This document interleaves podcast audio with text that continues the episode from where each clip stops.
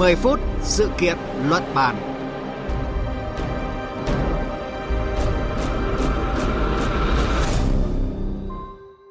Quý vị và các bạn đang đến với chương trình 10 phút sự kiện luận bàn của Đài Tiếng Nói Việt Nam. Thưa quý vị, thời điểm cuối năm vốn là mùa cao điểm du lịch tại khu vực Đông Nam Á, nhắm tới đối tượng chủ yếu là du khách từ các nước phương Tây.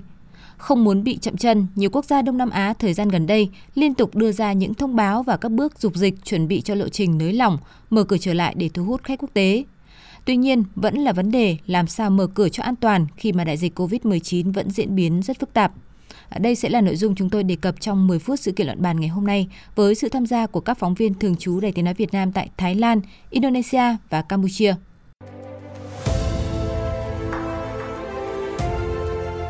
Cảm nhận chiều sâu thông tin Thưa quý vị, thưa các bạn, trước hết mời quý vị đến với Campuchia. À, nước này thời gian qua đã đạt tiến bộ lớn trong chương trình tiêm chủng với khoảng 80% dân số được tiêm đầy đủ vaccine. Điều này đang tạo điều kiện để chính quyền khởi động lại ngành du lịch bắt đầu từ cuối tháng 11 này. À, vậy Campuchia đang chuẩn bị những gì cho lộ trình vốn được đánh giá là sẽ không hề dễ dàng ạ? À, bây giờ chúng tôi kết nối với phóng viên Văn Đỗ, thường trú Đài Tiếng Nói Việt Nam tại Campuchia. Xin chào anh Văn Đỗ ạ. Xin chào biên tập viên Phương Hoa, xin chào quý vị thính giả của Đài Tiếng Nói Việt Nam.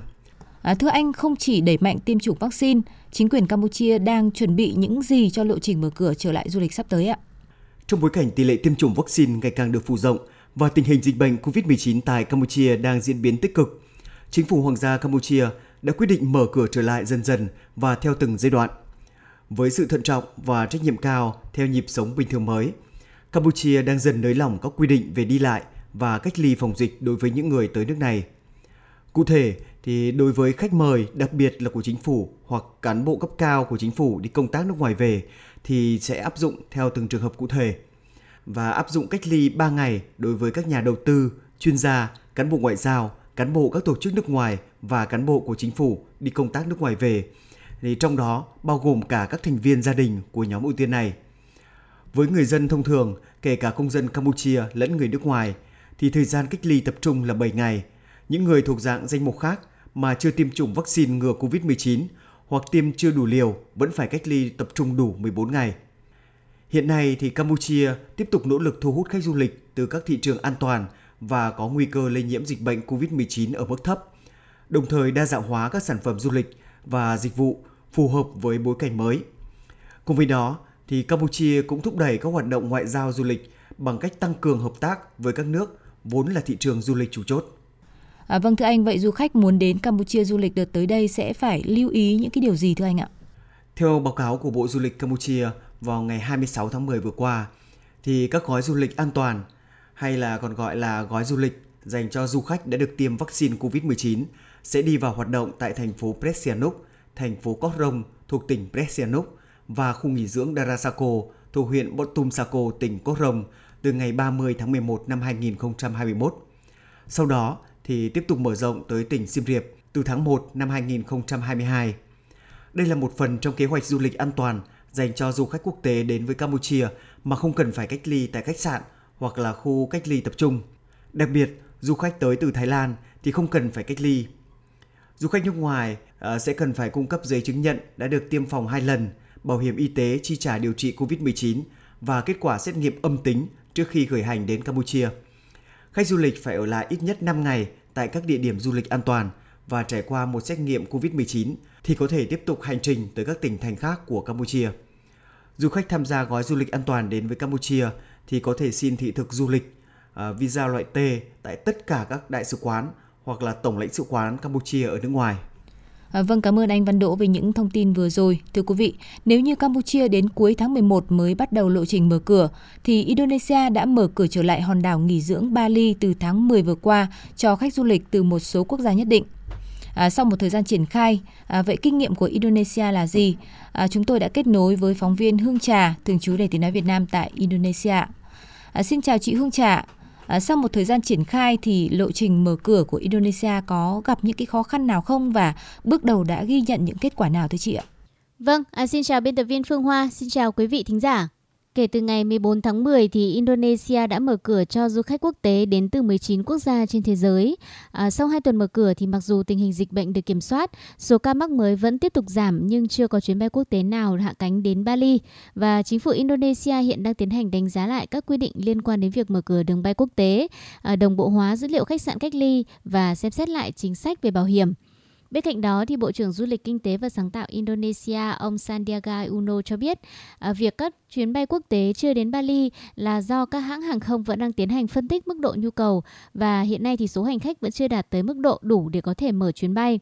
Chính phủ Indonesia hiện đang nỗ lực quảng bá du lịch Bali bằng cách hợp tác với các công ty du lịch 19 quốc gia được vào Indonesia và đang thúc đẩy các đại diện của Indonesia ở nước ngoài để tăng cường quảng bá du lịch Indonesia, đặc biệt là du lịch Bali. Bên cạnh cái việc thiếu các đường bay quốc tế để phục hồi cái ngành du lịch mũi nhọn Bali thì Indonesia còn phải trải qua rất là nhiều thách thức, chẳng hạn như phải khởi động lại các công ty lữ hành, khách sạn, nhà hàng vốn trải qua sụt giảm nghiêm trọng về thu nhập trong thời gian qua với số lượng lớn nhân viên bị nghỉ việc và nhiều doanh nghiệp đã phải đóng cửa vĩnh viễn.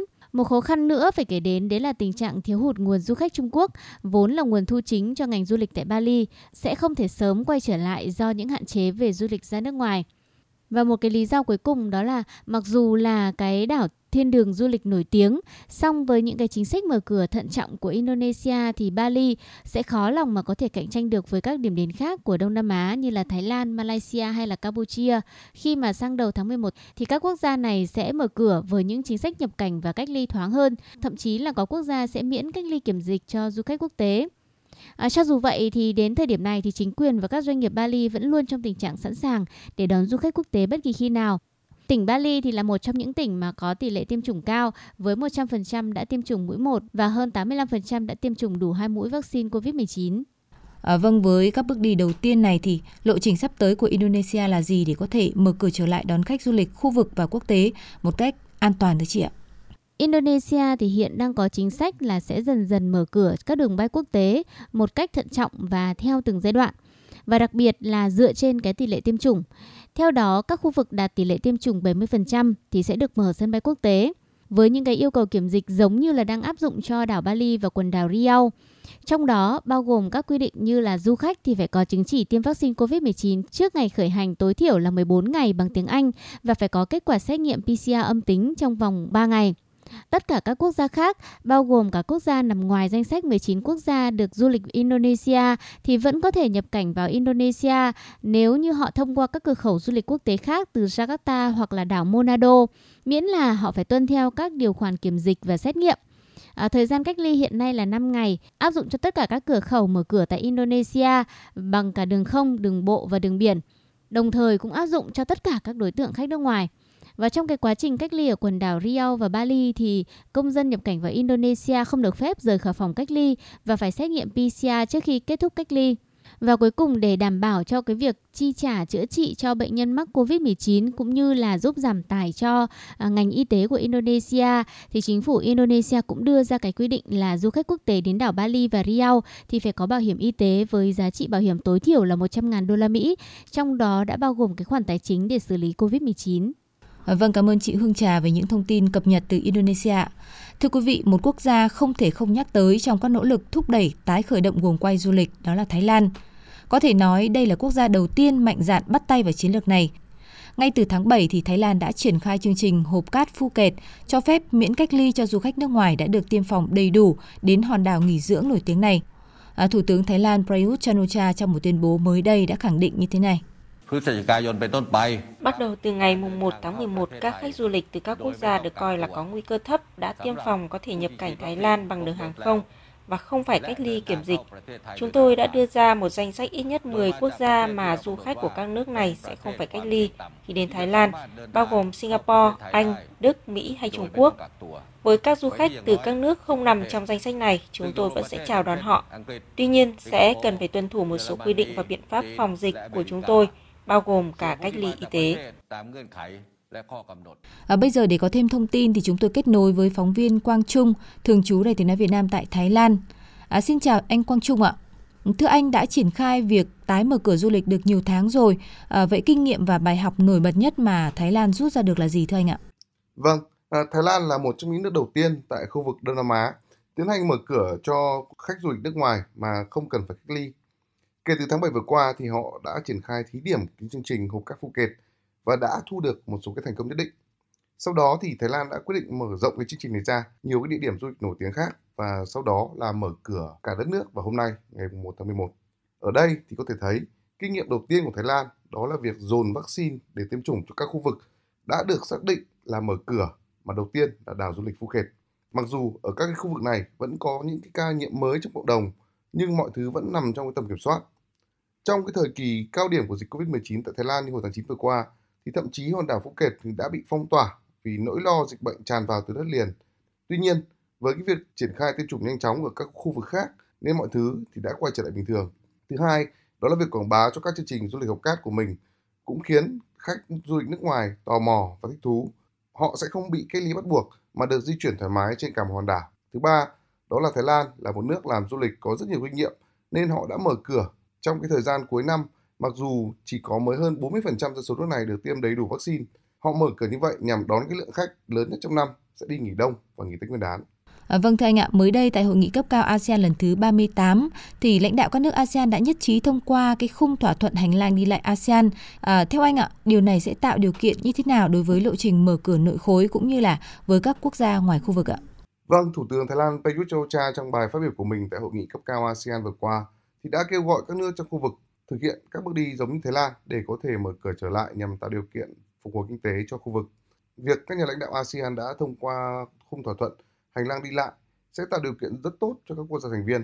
Thứ nhất, đó là việc bớt đi những cái rào cản không cần thiết trong việc đi lại. Đầu tiên là vì mục đích công vụ, công tác, sau đó sẽ là mục đích du lịch.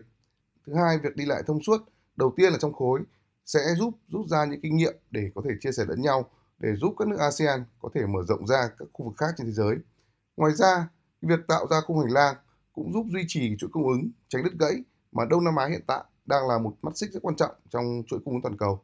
Thứ ba, đó là việc công nhận hộ chiếu vaccine lẫn nhau cũng sẽ giúp người dân giảm phiền hà, tạo điều kiện thuận lợi cho việc giao thương, buôn bán nội khối, qua đó giúp phục hồi kinh tế trong và sau đại dịch.